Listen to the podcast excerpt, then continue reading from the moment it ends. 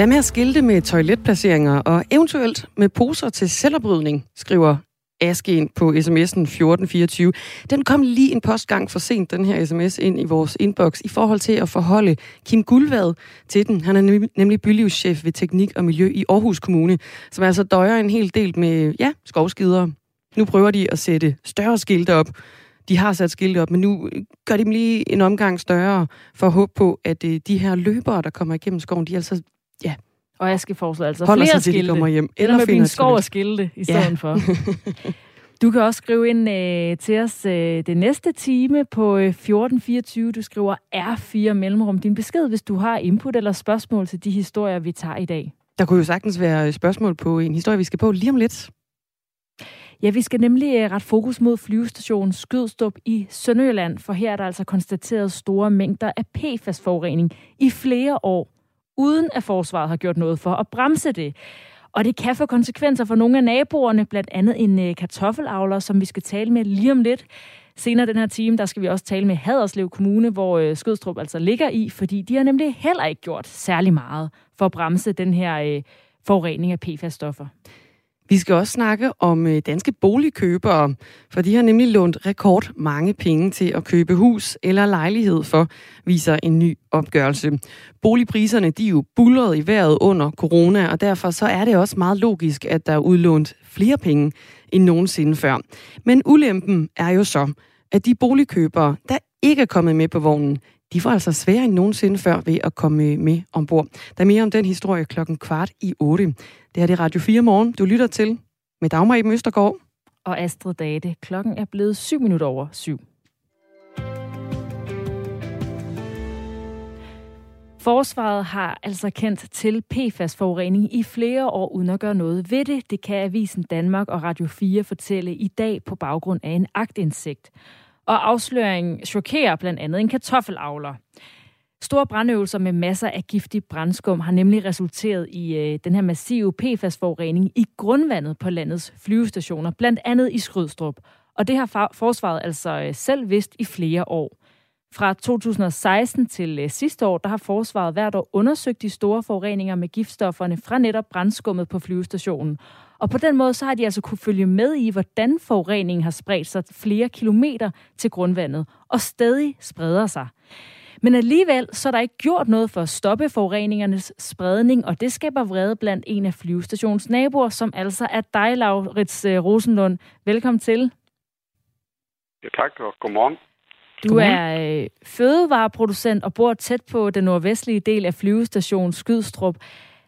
Hvad tænker du om, at forsvaret i flere år har kendt til PFAS-forurening på flyvestationen nær dig, uden at gøre noget for at bremse den her spredning? Jamen, nu er det jo en helt ny øh, problemstilling for os. Det er så sent som i går middag, jeg blev informeret om øh, de der agtindsigter, som I har øh, lavet. Og det er, vi er selvfølgelig, og jeg har haft mange tanker siden. Jeg kan jo ikke forstå, eller sagt på en anden måde, det må, det må være en voksen til stede, det skal tage over. Fordi jeg kan ikke forstå, at en myndighed som, som forsvaret ikke øh, har, er deres plads voksen. Og jeg kan heller ikke forstå, at de der tilsynsmyndigheder ikke øh, kan, kan gå ind og, og se, nu er, nu er nok nok. Øh, det, det, må jo det må være nogen, der skal, der skal gøre noget i den her sag. Det er det, man kan forvente med sådan noget forurening. Og, og vi er jo alle sammen øh, bekymret for, for vores grundvand. Ja, hvad tænkte du, da du hørte det første gang i går middag? Ja, det gjorde jeg. Ja, ja, det er jo første gang, jeg hørte, øh, hvor, hvor, hvordan tallene var i de der undersøgelser. Som fødevareproducent avler du blandt andet kartofler. Hvilke konsekvenser frygter du, at den her forurening så har for dig? Jamen, jeg slår min lige til øh, den sag, det var i Korsør. Der var det jo sådan, at det var nogle kolonihaver, der lå i det område, hvor den forurening var med de der kreaturer. Og, og der er det blevet lavet nogle, øh, nogle undersøgelser af nogle, øh, nogle grøntsager, blandt andet også kartofler, hvor, øh, hvor man ikke har kunne finde noget overhovedet i de kartofler. Og det er vi selvfølgelig nødt til at slå vores lige til. Og så er jeg nødt til at sige, at flyvestationen det er jo et enormt stort areal med rigtig, rigtig mange hundrede hektar. Og, og der, hvor brandpladsen, den her øvelsespladsen, det er, det er faktisk langt fra de arealer, hvor vi, øh, hvor vi dyrker vores øh, plantavler og vores omlæggende naboer også gør. Så, så derfor så tror jeg, at øh, jeg slår mig lige til, at, at vi ikke bliver berørt. Så du håber altså, at nogle undersøgelser viser, at øh, kartoflerne er rene, og det grundvand, der er under dem? Jamen, det er, det er igen, det er vi nødt til at slå vores lige til indtil videre. Hvordan har du selv som kartoffelavler kunne mærke, at der er kommet mere fokus på de her PFAS-forureninger, blandt andet ved flyvestation Skrydstrup? Jamen, som kartoffelavler har jeg jo ikke sådan specielt mærket noget, men jeg blev gjort opmærksom på uh, her først på efteråret, at det var en adresse i nærheden af os, som, uh, som var forurenet. Og så er det sådan, i vores område, der, her, der holder flyvestationen Skrydstrup nogle øh, møder, man kalder et godt naboskabsmøde. Og sådan en var jeg, deltog jeg selv i også for, jeg ved ikke om det er en tre uger siden. Og der spurgte jeg ind til faktisk, og på det møde, der var det højt placeret personer fra Forsvaret, eller ja, fra flyvestationen, også fra Forsvarets ejendomsstyrelse, og det sagde faktisk også en par stykker fra Miljøstyrelsen. Jeg tror, de var i anden anledning der. Men, men øh, der spurgte jeg ind til den adresse der, og det, det er jo radarhovedet, vi har her i nærheden, øh, hvor, hvor det var en forurening. Og det kunne jeg ikke forstå, for min viden var, at uh, flyvestationen har jo deres brandøvelsesområde. Og dengang, der fik jeg det klare svar, at de havde deres, øh, og det er kun tre uger siden, at de havde deres boringer ind, og de blev kontrolleret, og det var ikke noget, vi bange for. Og der slog jeg så min lid også til det, og så kan man jo så have efterfølgende se og høre, øh, at sagen har en helt anden. Så, så man kan sige, vi er måske lidt frustreret, frustreret og på rimelig højt niveau. Så har I nogensinde tjekket for forurening på øh, din grund? Det har vi jo så ikke. Øh, det, det har vi jo ikke. Altså, det har vi jo ikke haft øh, nogen grund til. Øh, så, så det kan jeg sige nej til. Men jeg ved jo, at samtlige vandværker i vort land, de bliver kontrolleret. Og det gør man også for det produkt efterhånden, eller kan jeg forstå efterhånden. Og øh, her på Radio 4, der har vi jo kigget på den her sag i kølvandet på en øh, PFOS-forureningssag i Korsør, hvor øh, de danske kommuner har peget på 145 brandøvelsespladser øh, rundt om i landet, hvor der kan forekomme en større PFOS-forurening. Altså efter den her PFOS-forureningssag i Korsør, har der altså efterfølgende blevet peget de her 145 brandøvelsespladser ud. Derudover så har Forsvarsministeriets ejendomsstyrelse peget på yderligere 43 steder, og det er så her i blandt flyvestation Skrødstrup, hvor der også kan være en større mængde med øh, det hormonforstyrrende og kraftfremkaldende giftstof. Alle steder skal undersøges nærmere, og Miljøstyrelsen forventer at have resultaterne klar i begyndelsen af det nye år. Og Laurits øh, Rosenlund, Forsvarsministeriets ejendomsstyrelse, skriver i et notat, at styrelsen altså ikke kan afvise, at borgere vil søge erstatning, hvis øh, de kommer til at lide økonomisk tab på grund af PFAS-forurening. Kunne du forestille dig at lægge øh, sag an, hvis det var tilfældet? Ja, men nu skal vi jo lige se, hvad det er for en sag, vi snakker om. Altså, det, det, det er jo ingen af os, der ved endnu. Men, men det er jo klart, øh, hver, hver enkelt af os, uanset hvem man er, så er man jo ansvarlig for de der gerninger og de ting, man gør.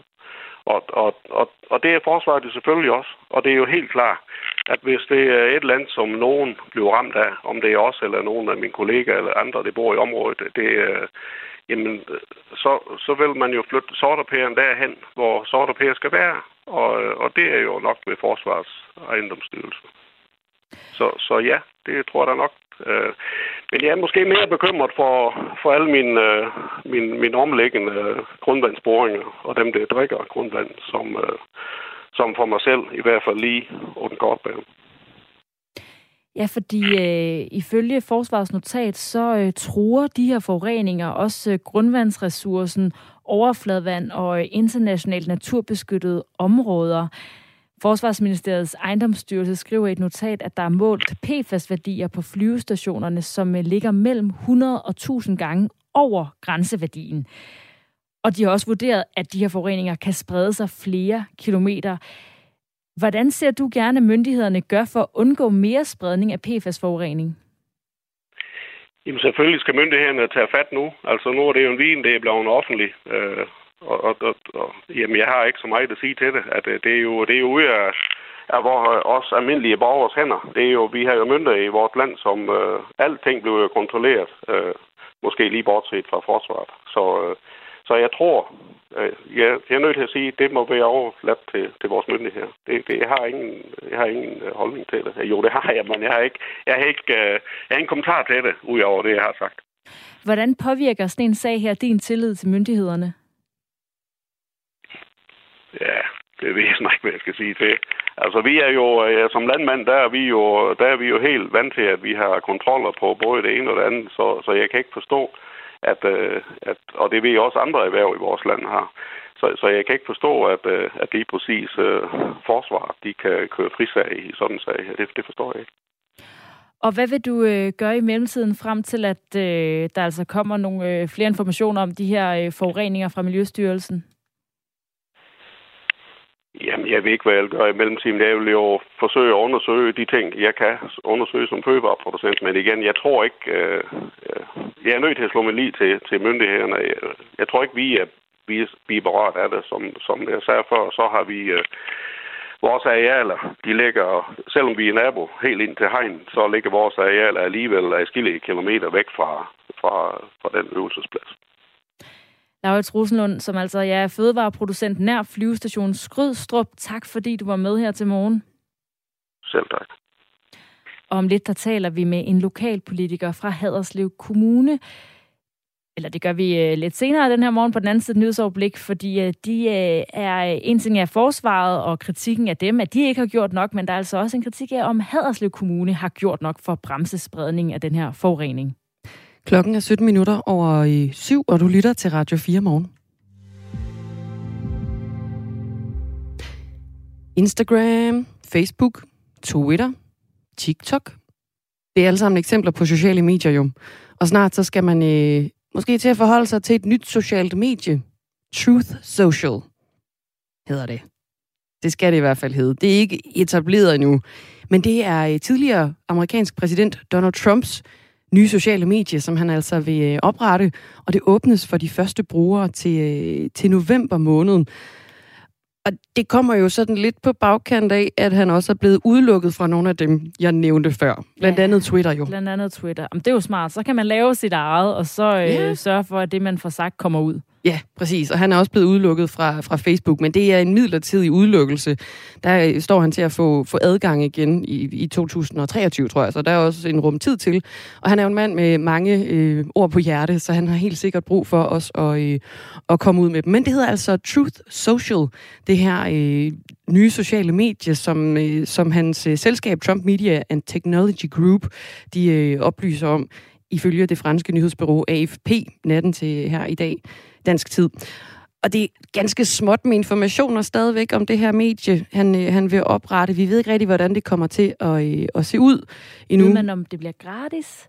Det ved jeg faktisk heller ikke noget Det minder jo det lidt, den, altså ikke at uh, Inger Støjberg er blevet udelukket fra medier, men hun har jo lavet sin egen side, hvor man kan ja. betale for at få abonnement til hendes indhold. Præcis. Altså, det altså, kan godt være, det er det, han Det her med, med, at man på en eller anden måde jo får lidt... Uh, altså hvis man nu også skal betale, ikke? Få mm. noget eksklusiv adgang til, øh, til Trump himself. at høre, hvad han har på hjerte. Ja, og det er jo, altså, Truth Social. Det er meget, på en eller anden måde, jeg synes, det er lidt spøjst. Også fordi, især fordi han simpelthen gang på gang er blevet anklaget for fake news. Ja, så det her, det, det bliver sandhedssocialt. Og ja, Jamen, det ved man jo, når nogen siger, at, at, at øh, altså, når man siger, det er sandt, så er det sandt, ligesom når man hører, at vi er verdens bedste øh, rullekuffert, verdens bedste restaurant, jamen, så er det øh, en objektiv sandhed, når ja. man øh, bare får lov at slå det fast først selv. Og det her, det bliver altså et, øh, ja, et sandhedsmedie, Truth Social, som er Trumps nye sociale medie, der åbner op en gang til november for de første brugere. Og det kan godt være, at du har lyttet med siden klokken øh, cirka 5 minutter over syv. Der sagde vi nemlig, at vi skulle snakke om øh, boliger og boligkøbere. Og de rekordmange penge, de har måttet øh, bruge på at købe hus eller lejlighed, eller måtte låne for at købe hus eller lejlighed. Vi troede, det først skulle være kvart i, øh, kvart i 8, men nu bliver det altså her i klokken øh, cirka 20 minutter over syv i stedet for. Danske boligkøbere, de har nemlig måttet låne rekordmange penge øh, til at købe et hus eller en lejlighed for. Det viser den seneste opgørelse fra det, der hedder Finansrådet, som gør status over tredje kvartal i år. Og boligpriserne, de er bullet i vejret jo under corona. Det er en historie, der har været fortalt vidt og bredt. Og derfor kan man sige, så er det også meget logisk, at der er udlånt flere penge end nogensinde før. Ulempen, det er jo så, at de boligkøbere, der ikke er kommet med på vognen, får sværere end nogensinde før ved at komme med ombord. I hvert fald hvis de drømmer om at slå sig ned i de to største byer. Det er jo København og, øh, og Aarhus. Sune Malte Taggaard, godmorgen. Godmorgen. Du er chefanalytiker i øh, kreditforeningen Total Kredit. Hvordan kan det være, at øh, boligpriserne de bare fortsætter opad og opad? Jamen altså helt grundlæggende set, så er det fordi, vi er kommet utrolig godt igennem coronakrisen. Vi har øh, rekordhøj beskæftigelse. Der har simpelthen aldrig været så mange danskere, der har, der har haft et job, som, som der er nu. Vi har lavet. Der er få, der står i kø øh, og ikke har et arbejde, så der er få nede ved arbejdsformidlingen. Øh, så det går godt i dansk økonomi, og det betyder, at der er mange, når mange har et arbejde, og vores øh, hvad skal jeg sige, lønningerne de, øh, de stiger, og vi har vækst i samfundet, jamen så smitter det også af på boligmarkedet. Så selvom vi har set de her store stigninger øh, under corona, og som er også kommet bag på rigtig, rigtig mange, øh, jamen så fordi det går godt i, i dansk økonomi, jamen så fortsætter priserne op, men i et noget lavere øh, tempo, end det vi har, øh, vi har set øh, tidligere. Vi kommer lige med et øh, citat fra en, der hedder Svend Erik Hårgaard Jensen. Han sidder i den ekspertgruppe, der hedder det systemiske råd, risikoråd, som øh, altså har anbefalet regeringen at gribe ind og gøre det sværere at få afdragsfri lån. Og han siger sådan her til Berlingske om den seneste udvikling på lånemarkedet. Det er isoleret set noget, der bidrager til, at prisudviklingen kan fortsætte med at være opadgående. Men det skaber også en sårbarhed i forhold til, hvis renten begynder at stige meget, siger altså Svend Erik Hårgaard Jensen til, til Berlingske. Så øh, oversat, når folk kan låne penge billigt, presser det priserne op, konkluderer Svend Erik Hårgaard Jensen her, som altså er professor ved, øh, ved CBS. Er du, øh, er du enig i det, at billigere lån presser, presser boligpriserne op, Sune Malte Taggaard? Altså nu skal man jo altid som menig bankøkonom passe på med at sige, at man er uenig med en øh, økonomiprofessor. Øh, så måske snarere nøjes med at sige, at jeg gerne vil nuancere det en lille bit smule. Ja tak. Ja, tak. Øhm, altså, fordi det er jo rigtigt, øh, vi kan se, at der er flere, der, der vælger at finansiere øh, boligkøb med variabel rente. Øh, vi kan se, at det er 73 ud af 100 øh, boligkøbere, der vælger fast rente stadigvæk. Og for et år siden, så var det 80 ud af 100. Så det er altså en meget, meget lille øh, stigning i, hvor mange der vælger at finansiere deres bolig ved at vælge et variabel rente. Og den variable rente er, som mange nok øh, ved, den er lidt lavere nu og her, men så er der så en risiko for, at den kan blive højere øh, på øh, ja, en gang i fremtiden.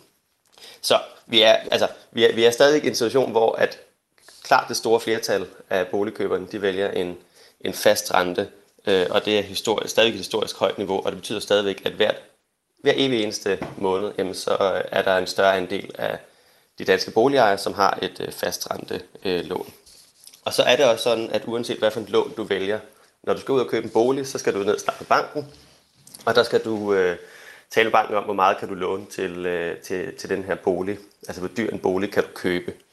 Og der er det, øh, når banken så skal sidde og kigge på det, i forhold til, jamen, hvad skal du have til rådighed i din hverdag, når boligudgifterne er betalt, øh, jamen så vurderer man ud fra, hvad det vil koste at vælge, hvis du vælger en, et lån med fast rente. Altså den højere, men til gengæld faste rente. Så det er ikke sådan, at bare fordi du så siger, at nu vælger du det billige lån, at så siger banken, fint nok, så får du lidt mere, råd, øh, lidt mere plads i økonomien. Den plads kan du så veksle til at købe en dyre bolig for. Så det her med, at man ligesom kan vælge øh, variabel rente, og så være med til at byde priserne op på den bolig, som man, øh, man har udset sig, sit drømmehus måske, øh, det, det, det er ikke noget, man umiddelbart øh, bare sådan lige kan gøre, øh, fordi man vælger variabel rente. Så, så hvad, hvad, er det, hvad, hvad betyder det her, du, du, du siger her? Det skal jeg lige være helt med på. Altså, betyder det, hvis man vælger fast forrentet for eksempel, betyder det så, at det bliver billigere lånet, og så presser man boligpriserne op? Øh, nej, det var, ikke det, det var bestemt ikke det, jeg prøvede at sige. Øh, det jeg siger, det er, at uanset om du vælger fast eller variabel rente, variabel rente det er det billige. Øh, og, øh, og der er det jo det, som, øh, som Svend Erik Hormand har været, Afgaard har været ude at sige, det er, at, øh, at isoleret set, fordi folk vælger billigere lån, så er det med til at bidrage til, at priserne kan blive, øh, hvad skal man sige, kan, kan fortsætte op. Og der siger jeg bare, at når du skal, hvis du vælger variabel rente, altså den billige rente, så bliver du stadigvæk kreditvurderet af banken, som vælger du den faste og dyre rente. I det forgangne kvartal, der har danske boligkøbere til sammen lånt 43,5 milliarder kroner, og det er det højeste beløb for et kvartal nogensinde i Danmarks historien. Lidt over en fjerdedel af lånene, de har variabel rente. Det er øh, de billigste lån, men også de mest risikable, fordi renten jo så risikerer at stige. De fleste boligkøbere, de låner øh, penge med, med fast rente, hvor, øh, hvor renten den er uændret over en 30-årig periode. Og det kaldes også den lange rente, og den er lige bortset fra under finanskrisen tilbage i 08 faldet uafbrudt i 20 år. Fra 8 procent omkring årtusindskiftet til nu at ligge og svinge mellem jamen 1 og 2 procent. Og de sidste 15 år, der har økonomer gået og forudsagt, at renten den vil stige, og dermed at boligpriserne vil falde. Hvordan kan det være, at øh, det ikke er sket? Ja, du har, det, er, det er fuldstændig rigtigt. Det har været meget, meget overraskende udvikling, som vi har set de sidste ja, 15-20 år, og virkelig også længere tid. Altså den her bare konsekvente tendens til, at renterne altid er faldet mere end de steg, øh, og vi nu er kommet ned på negative renter. Altså dengang for 10 år siden, da jeg var på universitetet øh, stadigvæk, øh, der, var der, der var den almene visdom blandt økonomer, at man ikke kunne få negative øh, renter, og det har vi så fået, øh, fået siden da. Øhm, og, øh, og, og derfor så har, vi altså, så, så har vi altså taget fejl, hvis vi ser, hvis vi ser tilbage over tid. Og det skyldes, at, øh, at der er sket det, at vi har en udvikling i vores øh, sammensætning af befolkningen, både i Danmark og Europa og USA og også mange andre øh, dele af verden, hvor folk de sparer meget, meget mere op. De sparer simpelthen op med arme og ben. Og det er fordi, vi har de her meget store årgange, øh, som er tæt på pensionsalderen eller er gået på pension. Og, øh, og de skal have noget at leve af, når de, øh, når de så ikke længere arbejder. Og derfor så bliver der sparet rigtig, rigtig meget op, for at de kan finansiere deres, øh, deres otium. Øh, og, det, og det er jo som sagt noget, vi så har set i mange øh, store dele af verden, at vi har den her aldring af befolkningen. Jeg tror måske lige, at man skal se bort fra sådan noget som Mellemøsten og Afrika, men ellers så mm. meget, meget store dele af verden, så sparer folk simpelthen meget op, fordi de bliver gamle. Men renten kommer vel til at stige? Ja, altså det, man kan sige, det er så også det, vi allerede har set. Altså renten den er steget her på netop den, altså den såkaldte lange rente, som du øh, snakkede om. Altså 30 års øh, fast rente er steget. Øh, og det er, fordi det går godt i økonomien, så stiger renten. Men, men det er den her opsparing, som man ligesom kan sige, den, ligger, den sætter et anker i, hvor meget renterne kan stige.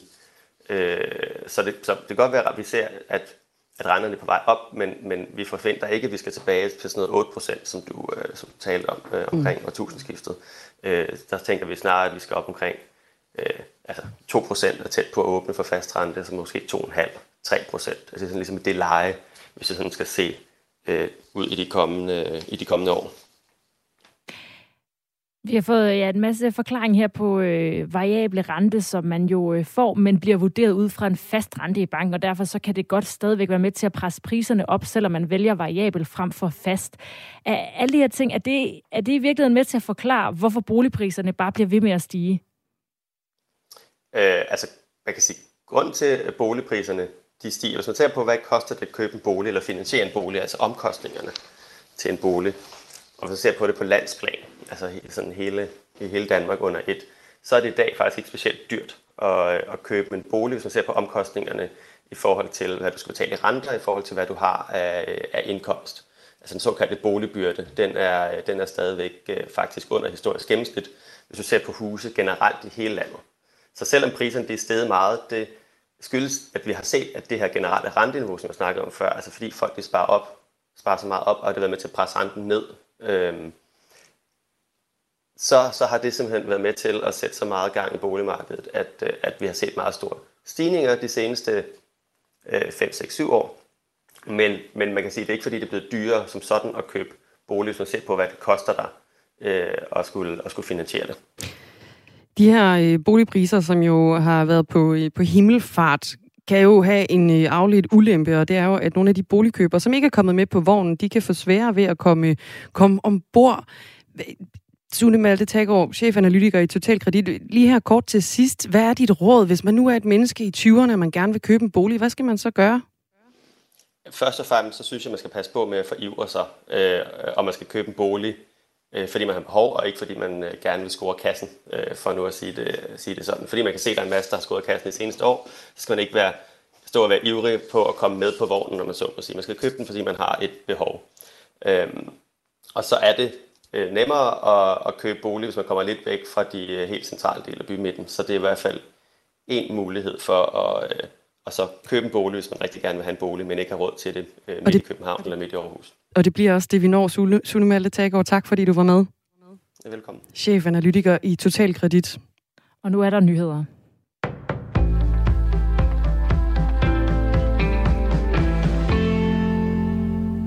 Landet over er transportbranchen presset på grund af mangel på chauffører. Det kan tage timer at få en taxa. Øh, der mangler også både Øh, lastvognschauffører og buschauffører. Det drejer sig ifølge direktør Michael Nielsen fra Dansk Persontransport om ca. 1.500 manglende taxachauffører, 1.500 buschauffører og endnu flere lastbilchauffører, det siger han til Jyllandsposten. Branchedirektør Michael Svane fra Dansk Industri siger til Ritzau, at manglen på chauffører blandt andet skyldes, at der er et højt aktivitetsniveau i dansk økonomi. Derfor er der meget, der skal transporteres. Samtidig peger han på, at der er stor afvandring af chauffører. Det skyldes dels, at en stor del af chaufførerne har nået pensionsalderen, og dels at mange vælger at skifte chaufførjobbet ud med et arbejde i byggebranchen, hvor arbejdstiderne er mere stabile. Venstres trafikordfører Christian Pil Lorentzen kalder det bekymrende og peger på den forestående julefrokosttid, hvor manglen på chauffører ifølge ham kan blive særligt problematisk. Når man ikke kan få en taxa, stiger risikoen for, at folk selv kører hjem med for høj promille, siger han til Jyllandsposten. Christian Pil Lorentzen har kaldt trafikminister Benny Engelbrecht i samråd om sagen. For mange voksne kvinder er frygten for at tisse i bukserne et stort dagligt problem. Det er flot at gå med koneblæ eller være så bange for at lugte af tis, at man altid holder afstand til andre. Inkontinens er en skjult folkesygdom gennemsivet af skam, der belaster mange kvinders livskvalitet. 15 procent af 40-60-årige kvinder oplever inkontinens mindst ugenligt. Problemet opstår oftest efter fødsler, men viser sig tit senere, når bækkenbundsmuskler og bindevæv, der understøtter blæren, blæren bliver slapt. For de mange tusind ramte kvinder bliver det svært at styre blæren ved pludselige bevægelser, motion eller løft. Mange bruger derfor indlæg eller blæ. Alligevel viger mange kvinder udenom at søge hjælp, selvom der er flere slags hjælp at få. 97 procent af de patienter, som lider af inkontinens, oplever bedring efter den mest brugte operation mod inkontinens, slyngeoperationen. Men trods den høje tilfredshed opereres stadig færre patienter.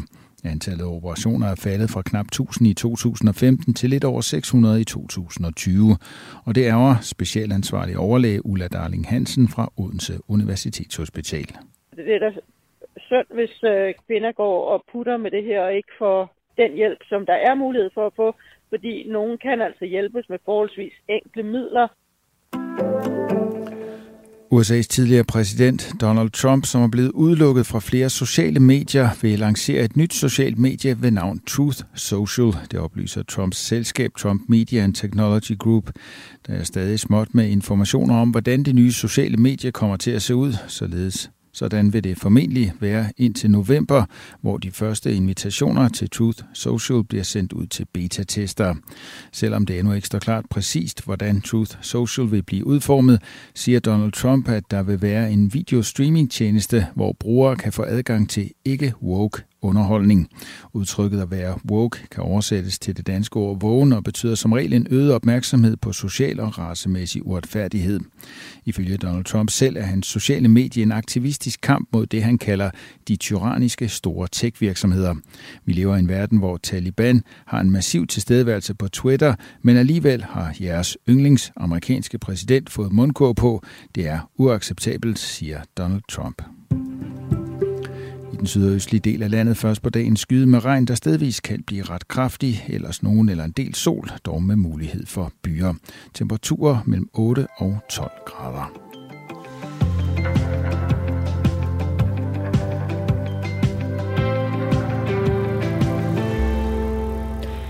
Godmorgen her fra Radio 4 Morgen, hvor at øh, Dagens værter er Dagmar Eben Østergaard og Astrid Date, og vi skal holde fast i øh, Radio 4 Avisen Danmarks historie om PFAS-forurening, øh, som forsvaret har kendt til, men ikke har gjort så meget ved. Vi skal også omkring, at mange kvinder de lever med en skjult folkesygdom, som de altså ikke går til lægen med. Det er inkontinens. Den øh, historie, den dækker vi sammen med Pia Müllendorf, øh, som er en af de kvinder, der altså har levet med, med inkontinens, og nu simpelthen er blevet, øh, blevet opereret for det. Men altså først øh, retter vi fokus mod flyvestationen Skrydstrup i Sønderjylland. Der er nemlig i flere år konstateret store mængder PFAS-forurening i grundvandet ved flyvestationen Skrydstrup i Sønderjylland, uden at der er blevet gjort noget for at bremse det. Hverken forsvaret har taget initiativet, og heller ikke i kommunen, Haderslev Kommune, har man gjort noget særligt for at bremse den her forurening. Det kan Radio 4 Avisen Danmark fortælle i dag. Og det er altså på trods af, at store brandøvelser med masser af giftig brandskum har resulteret i en massiv PFAS-forurening i grundvandet ved landets flyvestationer, blandt andet i Skrødstrup, som rummer store mængder forurening i grundvandet med det giftige og svært nedbrydelige stof PFAS. Og forureningen breder sig år efter år. Det viser undersøgelser, som Forsvarsministeriets ejendomsstyrelse har lavet siden 2016. Men selv om forureningen breder sig på flyvestationen, så har hverken Forsvaret eller Haderslev Kommune, der er tilsynsmyndighed i denne forureningssag, altså gjort noget for at bremse den. Svend Brandt, du er medlem af udvalget for plan og miljø i Haderslev Kommune for Enhedslisten. Godmorgen. Godmorgen. I har i udvalget løbende modtaget orienteringer om det her fra Forsvaret, om deres forureningsundersøgelser ved flyvestation Skrydstrup. Hvorfor har I ikke gjort noget for at bremse spredningen? Jeg tror, vi har, vi har løbende fået orienteringer om det fra forvaltning, som har været i dialog med forsvaret, men min fornemmelse er, at vi har øh, måske mere haft den tilgang, at, at det har været svært at forhindre, fordi man er jo stoppet med at bruge øh, PFOS, og derfor, øh, derfor er det mere sådan, øh, kig på, hvad, hvad sker der egentlig? Der har ikke været øh, talt om afværgeforanstaltninger, så, så der har bare været en løbende orientering. Ja, noget af den her orientering, øh, det har jo øh, ja, handlet om selve PFAS-forurening. I et notat i øh, 2019, der skrev Forsvarsministeriets ejendomsstyrelse, at der er målt PFAS-værdier på flyvestationerne, som ligger mellem 100 og 1000 gange over grænseværdien for grundvand. Og de her forureninger truer ifølge forsvaret grundvandsressourcen og overfladevand og også internationalt naturbeskyttede områder. Forsvaret har også vurderet, at forureningerne kan sprede sig flere kilometer. Og selvom at det er jo brændskum, der ikke bliver brugt længere, da I fik de orienteringer, tænkte du så ikke, at det er trussel nok til, at I ville gøre noget for så at bremse spredningen? Jo, det gjorde jeg sådan set. Den ene del, det er, at på det tidspunkt øh, vidste vi nok ikke, hvor alvorlig forureningen var, og hvilke konsekvenser det kunne have. Øh, den anden del er, at, øh, at det er så store områder, så store del af vandreservoiret, så for mig med min lægemands logik er det svært at se, hvordan vi kan bremse den med afværgeforanstaltninger. Har I eller forvaltningen i Haderslev Kommune så taget den her forurening alvorligt nok, nu hvor det så er dokumenteret, at forureningen i flere år har spredt sig uforhindret? Jeg kunne da godt forestille mig, at hvis vi kendte til den her alvorlighed, så ville vi nok allerede i 16 eller 17 have have, have forespurgt noget mere præcist, om man kunne have lavet afværgeforanstaltninger, så man kunne have holdt det inden for, jeg havde sagt, Skrydstrup Lufthavns egen øh, vandboringssystemer og så videre. Altså, øh, nu spreder det sig ud i området, så, så ja, vi skulle have gjort noget tidligere, det er der ingen tvivl om.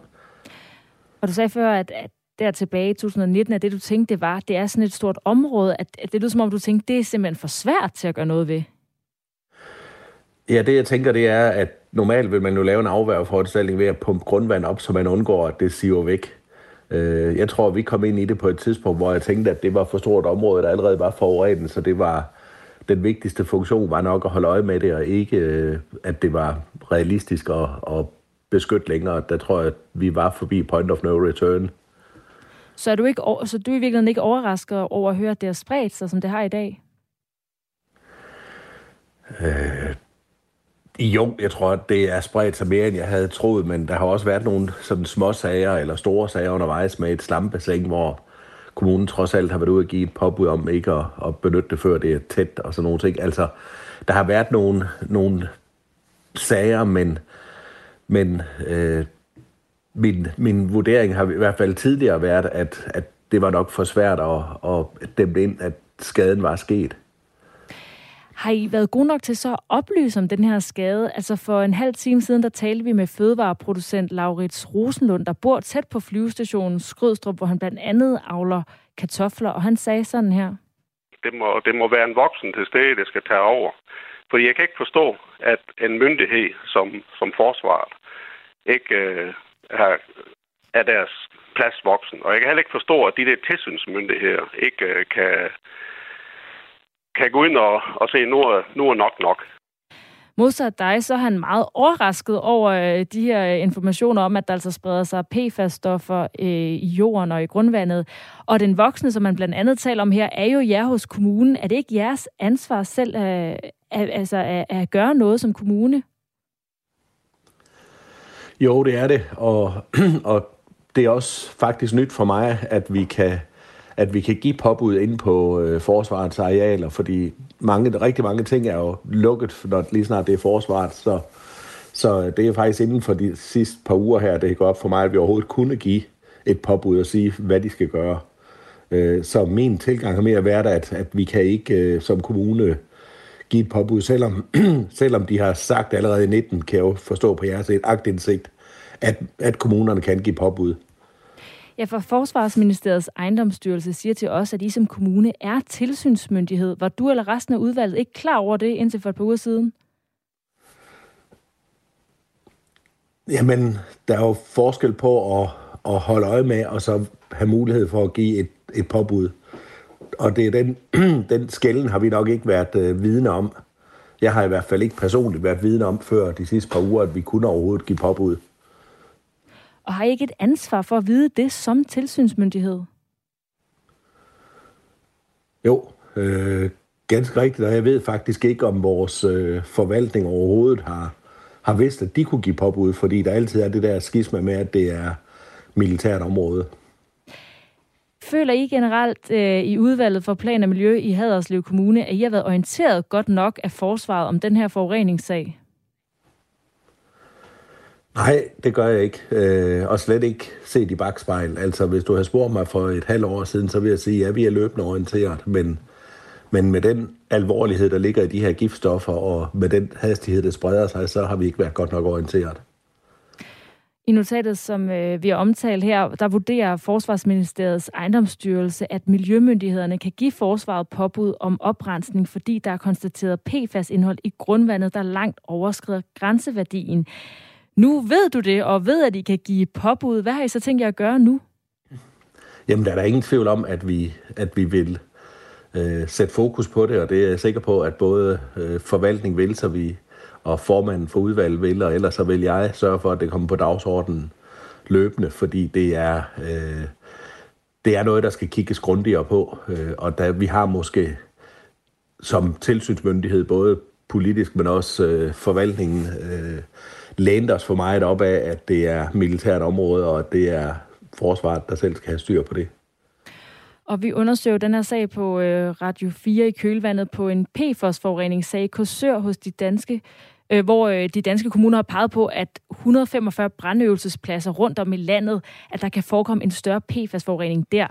Derudover så har Forsvarsministeriets ejendomsstyrelse også peget på yderligere 43 steder, som så heriblandt er flyvestationen Skrydstrup i jeres kommune, hvor der også kan være større mængder med det hormonforstyrrende og kraftfremkaldende stof, øh, giftstof.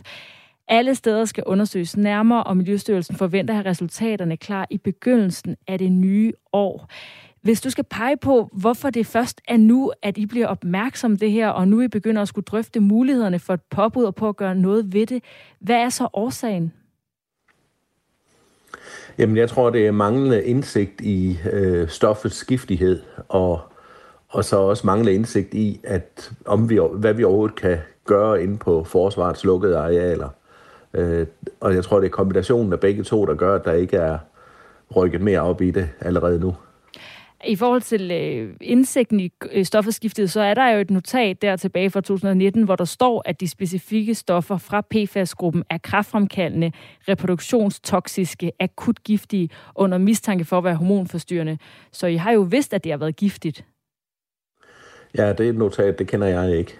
Nej, Beklager, så øh, ja, det er fra øh, Forsvarsministeriets jeg er glad for, at jeg fik oplyst det Det var det, du først har fået nu, og du gerne ville have ja. haft tidligere. Ja, ja. Og øh, så vil jeg sige tak til dig, øh, Svend Brandt, medlem af udvalget for plan og miljø i Haderslev Kommune for Enhedslisten, fordi du var med. Selv tak. Klokken er 16 minutter. Ah, kvart i otte, kan vi vist godt efterhånden kalde den. Der er kommet et par sms'er ind på historien her om øh, PFAS på nummeret, der hedder 1424. Der er en, der skriver her, jeg synes, det er noget værre svineri, at man undskylder sig med et ressourceperspektiv. Skulle det så være i orden på den lange bane? Hvorfor stopper vi? Hvornår stopper vi med at ødelægge alt omkring os? Skriver en øh, medarbejder ind fra forsvaret. Det er i hvert fald sådan, vedkommende øh, underskriver sig her. Og det er altså det her med, at Forsvarets efter, eller Forsvarsministeriets ejendomsstyrelse, de blandt andet peger på, at, at grunden til, man måske ikke lige helt er kommet, kommet godt i gang med at øh, rydde det her PFAS op, det er altså fordi, det også er øh, hammerdyrt er i hvert fald deres argument. Men vi skal jo øh, snakke med en fra Forsvarsministeriets ejendomsservice øh, senere på morgenen. Og også netop om, hvorfor argumentet, at det er dyrt, er argument nok for ikke at gøre noget ved det. Ja, præcis. En anden har skrevet ind, problemet med PFAS er, at det indeholder fluor. Fluor bør overhovedet ikke anvendes i nogle produkter. Atomer forsvinder ikke, og de spredes, og men langsomt, indtil vi mennesker spiser eller indånder dem og bliver syge. Forbyd anvendelsen af giftige atomer i produkter. Og Benny, han skriver også ind, han skriver, ved man noget om flyvestation Værløse? Jeg var der omkring 1978 med flere hold børn, der synes det var sjovt at blive øh, dækket til med skum. Vi ved ikke øh, lige nu noget om flyvestation Værløse, Benny, men øh, det kunne da være, at det var et sted, vi skulle begynde at kigge hen også i hvert fald. Tusind tak for sms'erne.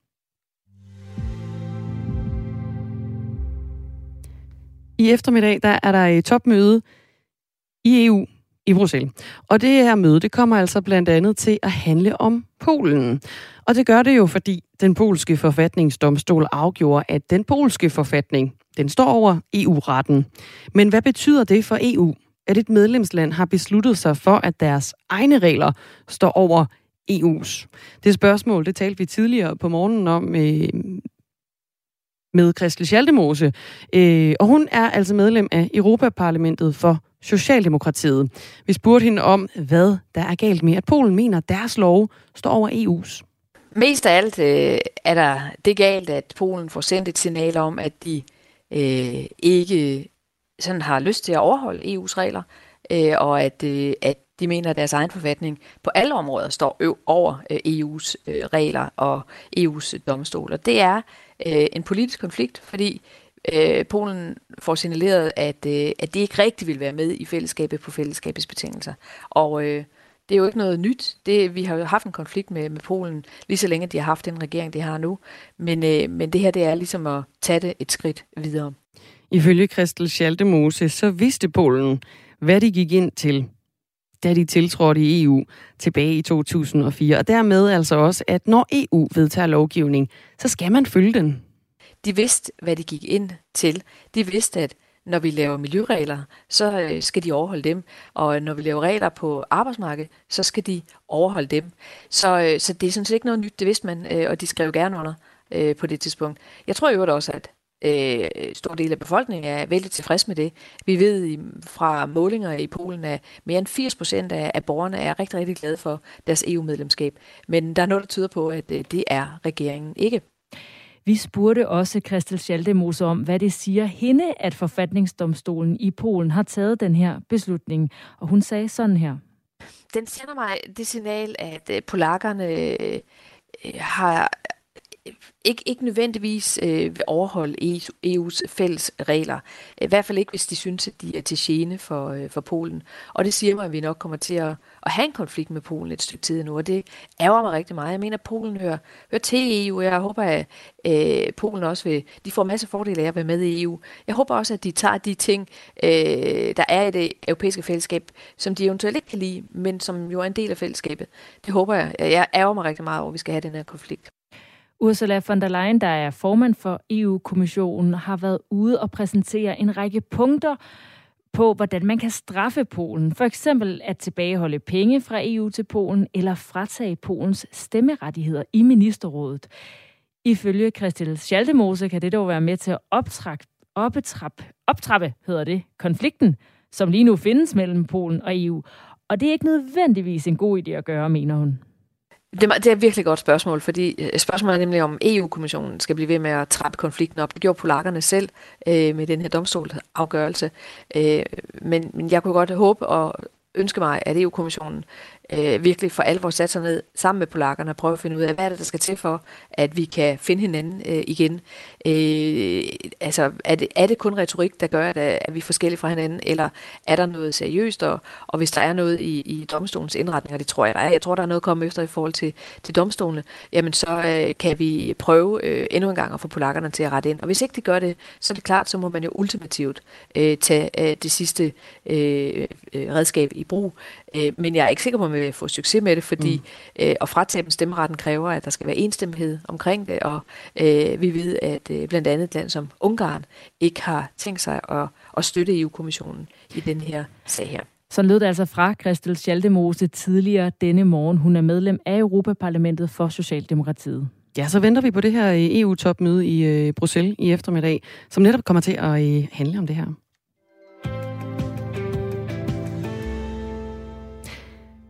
Mange kvinder lever med en skjult folkesygdom, som de ikke tør at gå til lægen med. Inkontinens, altså ufrivillig vandladning, det er en skjult folkesygdom, gennemsiget af skam, der belaster mange kvinders livskvalitet. 15 procent af de 40-60-årige kvinder, de oplever inkontinens mindst ugentligt. Og problemet det opstår altså oftest efter fødsler, men det viser sig tit senere, når øh, bækkenbundsmuskler og bindevæv, der understøtter blæren, det bliver øh, slapt. Alligevel så øh, viger mange kvinder udenom at søge hjælp i forhold til deres inkontinens, selvom der altså er flere slags hjælp at få. Pia Mylendorf, godmorgen.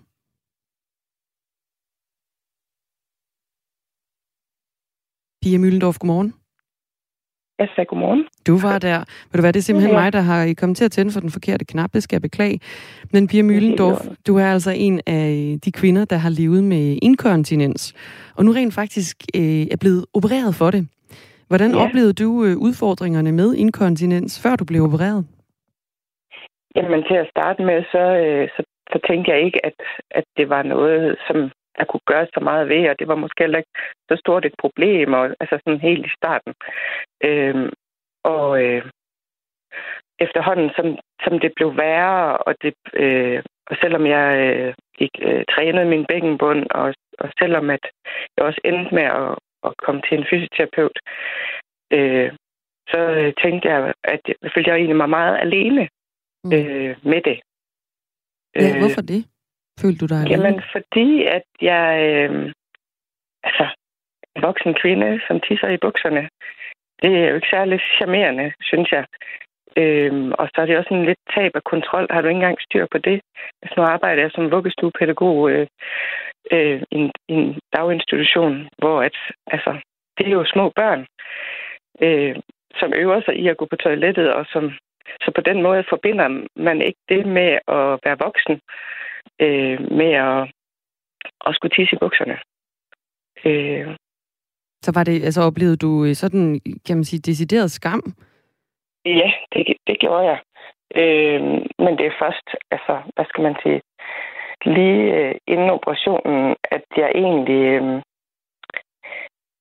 fik sat ord på selv, at det var det, jeg følte. Øh, mm. Fordi, altså, ja, der er i hvert fald en specialeansvarlig overlæge, der hedder Ulla Darling Hansen fra Odense ja. Universitetshospital, fortæller, at det altså er, ofte er forbundet med meget skam for de kvinder, der, der oplever inkontinens. Og nu er det jo så kommet frem, at 15 procent af de 40-60-årige kvinder, de oplever ja. inkontinens mindst ugenligt. Hvad tænker du, altså skammen set i lyset af, at det er alligevel relativt øh, mange kvinder, der, der oplever det her? Mm. Jamen, øh, så, altså jeg ved jo nu, at jeg ikke er alene. Så jeg skammer mig ikke mere over det. Men øh, jeg kan sagtens sætte mig ind i, øh, hvis der er andre kvinder, der har det på samme måde. Der kan også være nogen, som, som ikke tager det for mere, end det er. Øh, men, men jeg tror ikke på, at jeg, at jeg er alene med at føle den skam. Øh, og manglende kontroltab øh, er noget, som, som vi alle sammen øh, gør, altså skal på toilettet og tisse. Ja øh, og så ikke nå det. Hvad, hvad altså sådan... Øhm Nu snakker du om din hverdag. Du, du er pædagog og, og lærer jo sådan set børn også at, at gå på toilettet, og jeg tænker, du er ude og opleve ting osv. Hvad sådan mere konkret betød det i dit liv, det her med, at du faktisk i, i perioder eller i, i, i bestemte tilfælde ikke kunne holde dig? Jamen, det betød jo, at jeg ret hurtigt fandt ud af at, øh, at have trusindlæg på. Og senere, da det var rigtig slemt, alt efter hvad jeg skulle, så tog jeg et bind på. Et, et tenabind. Mm. Øhm, og øh, havde altid en, en toilettaske, hvor jeg havde ekstra, hvor jeg havde ekstra trusser med, og, øh, og gjorde mig også overvejelser, alt efter hvad det var, jeg skulle.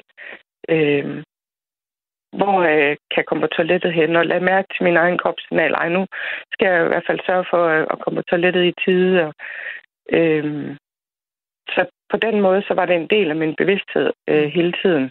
Eller jo ikke hele tiden, men mange gange i løbet af dagen. Øh, og jeg endte også med at have en, en overaktiv blære, så jeg, øh, jeg tissede jo mange gange i løbet af en dag.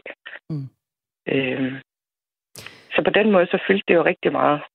Ja, der, og der er mange andre også, der jo bruger de her et trusseindlæg, eller en, en, en eller anden lille form for en, en blæ i, øh, i mm. trusserne.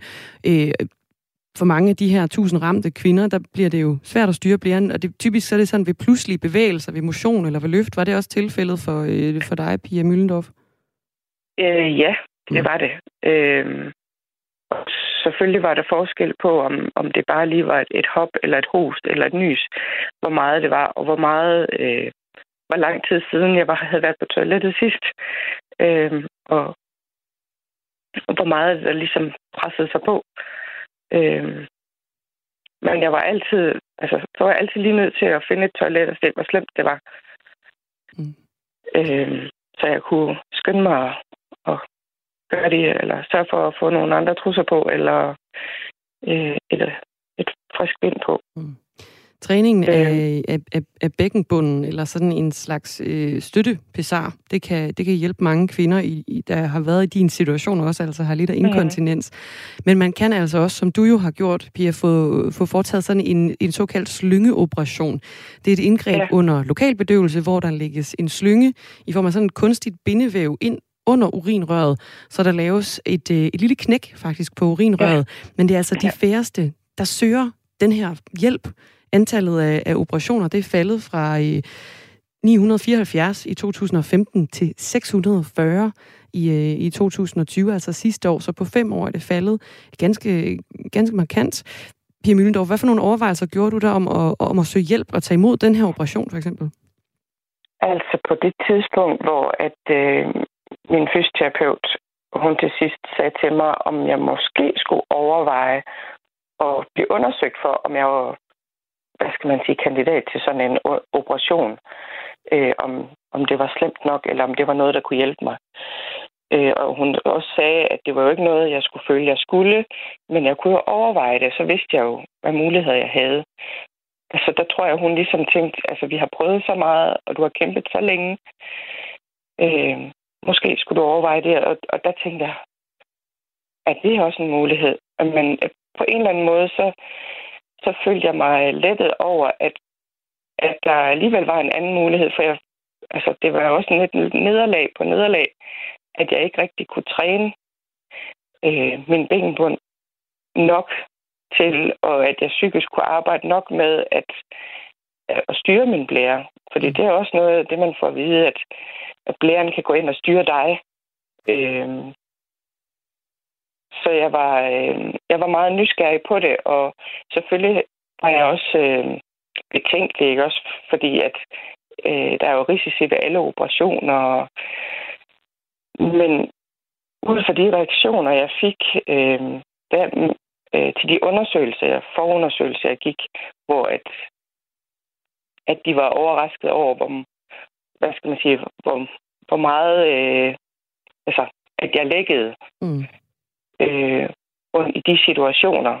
Øh, og, og også hvor meget, det var ikke sådan, at jeg gik og småtissede. Øh, altså, det var, det var voldsomt til sidst. Mm. Så, øh, så var jeg jo bare lettet over at, at blive hørt og forstået. Og, og få det her indgreb også. Ja, ja fordi så... at, altså, Betyder at, det, Pia Mildorf, helt kort her til sidst? Vi har nemlig snart et uh, nyhedsoverblik, der, der ja. trænger sig på. Betyder det her, ja. at du har kunne uh, droppe trussebindene og, eller trusseindlæggene og droppe den her toilettaske, du, har, du ellers har gået rundt med? Øh, både ja og nej. Øh, jeg tror, der ligger meget i, at når man har gået så mange år og, øh, og, og taget sig de der forholdsregler, så, øh, så tror jeg, det er svært at slippe det, fordi at det ligesom den der, hvad skal man sige, nervositet, øh, at den kan godt ske at være der lidt mm. stadigvæk. Men, men ja, fordi at i bund og grund, så når jeg så tænker, og nu er det gået galt alligevel, så er det ikke gået galt. Så jeg tror ikke altid helt på, at det er rigtigt. Øhm, så derfor så har jeg stadigvæk i nogle situationer øh, en lille toilettaske med, men det For en er jo mange kvinder, der har. Ja, Pia man har jo også bind, bind med ellers i andre situationer. Pia Mühlendorf, tak fordi du var med her til morgen. Det var lidt. Altså Hej. en af de øh, kvinder, der har øh, levet med inkontinens, men som nu er blevet opereret for det. Thomas Sand, han står og venter og tripper, fordi klokken den er blevet 8, og det er altså tid til nyheder her på Radio 4.